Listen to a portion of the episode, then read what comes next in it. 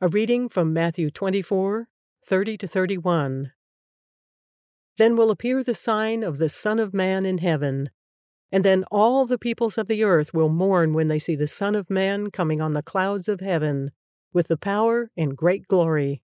And he will send his angels with a loud trumpet call, and they will gather his elect from the four winds, from one end of the heavens to the other.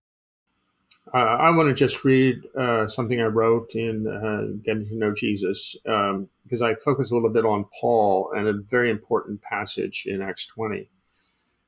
As Paul prepared to depart for Jerusalem from Ephesus, he declared to the elders in a final farewell that he had not hesitated to proclaim to you the whole will of God.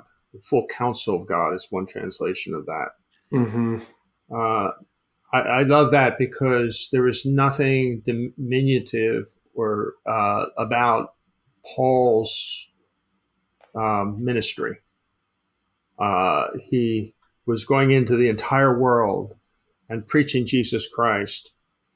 And yet, I go on, and yet this is not Paul's story. Mm. It is God's story, carrying all the way back to the first words of Genesis. It can be tempting to simplify the narrative by transforming it into something other than what it is. But Paul refused to adjust the story for his own convenience. Mm. And Jesus does exactly the same thing in his prophetic teachings. Mm-hmm.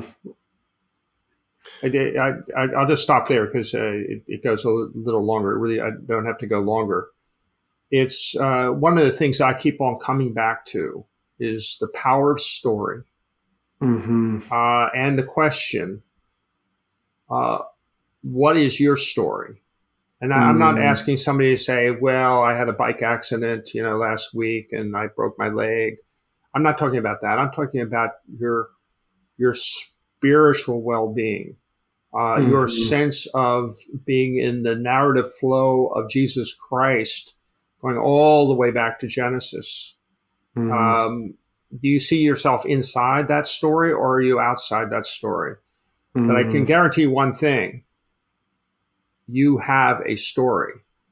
And the question is, what place are you playing in the overarching story of God's story? Mm. Yeah, and that being said, what stands out to me most in this passage is it says all the peoples of the earth will mourn when they see the Son of Man coming on the clouds of heaven. And I think, what's interesting here is really what it goes on to say in Revelation 19. I think this is why the people are mourning. John would later write in Revelation 19, I saw heaven opened and behold a white horse, and he who sat on him was called Faithful and True. And in righteousness, he judges and makes war. And so, the first coronation of Jesus we see in the triumphal entry where he's on the donkey and he's bringing peace between God and man. But the second coronation of Jesus we see is his riding of a war horse, which will bring many to mourn because he will judge in righteousness. And there's a tension there because we live between those two coronations. And in light of both of them, it motivates me to live differently here and now. Mm.